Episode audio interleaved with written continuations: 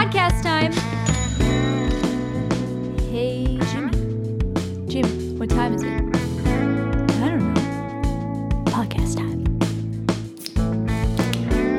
It's fun time. It's time for fun. Podcast time. This is It All Adds Up, the podcast that saves you all the money on all the things. Okay, welcome to the thirty-seventh episode of It All Adds Up. I'm Lizzie, and today I'm joined by my brother, John. Yo. So this is our fifth episode of season five, and this is our hodgepodge season, where we're talking about how you can save money on a bunch of miscellaneous items. So far, we've discussed yard work, cleaning supplies, furniture, and pets. And last week, during our pets episode, we discussed ways to save money on pet toys. So today we're going to focus on how to save money on toys for your kids.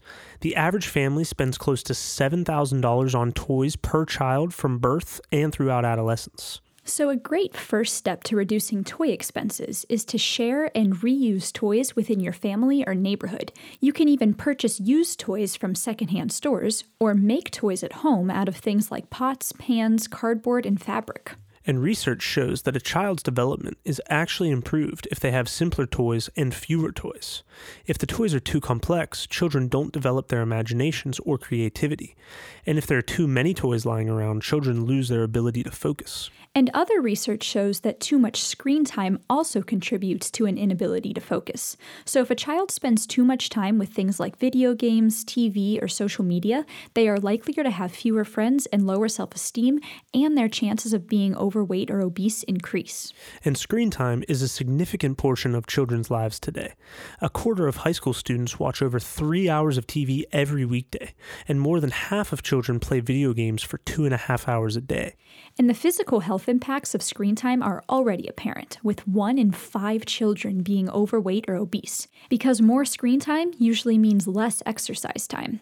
In the nineteen seventies and eighties, children averaged two hours outside on weekdays and nine hours hours outside over the weekends.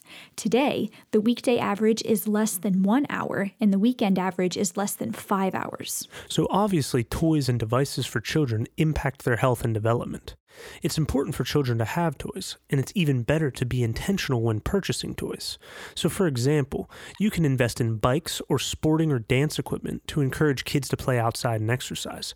And you can invest in musical instruments so your kids can develop lifelong skills. And it's also okay to let your kids have good screen time. So certain video games can help develop teamwork, hand-eye coordination, and logical thinking or problem-solving skills. And screen time can also be educational with things like math, language, art, and other subjects. And by reducing unproductive screen time, your kids have more time to read or exercise, and your plug loads and energy bills will be lower from charging fewer devices. And when children aren't using screen devices, they can spend more time outside playing. playing and exercising. It can be helpful to live in a denser area that is closer to parks or other families. By socializing with others, children can better form the ability to have interpersonal relationships. And lastly, it's important to encourage gender neutrality with children's toys. By playing with Legos and video games, children can develop an interest in science, technology, engineering, and math. And by playing sports, children develop teamwork. By dancing, children develop grace and balance. And by playing with dolls, children develop the ability to care for others. And all of these skills and more are so important for all children. So by investing in these types of toys, you can create a lot of positive impact. Retweet. Okay, quick recap. All right, so the average U S family spends close to seven thousand dollars on toys per child from birth and throughout adolescence.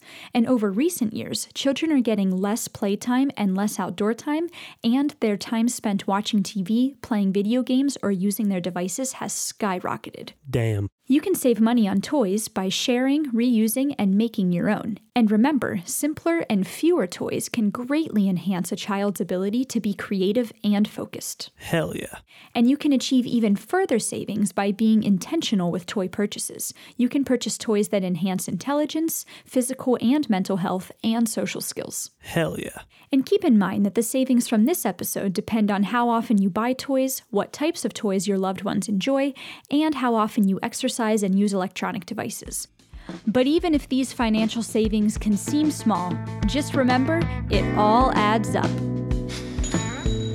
And be sure to follow us on social media.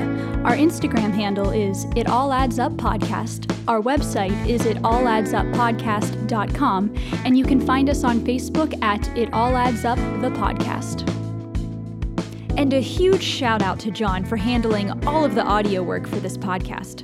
Follow his bands by searching Stray Tuesday or Mother of Earl on Spotify and Apple Music. So in two thousand eight, people were buying more than one million packs of silly bands per week. Well, that's a silly way to spend money.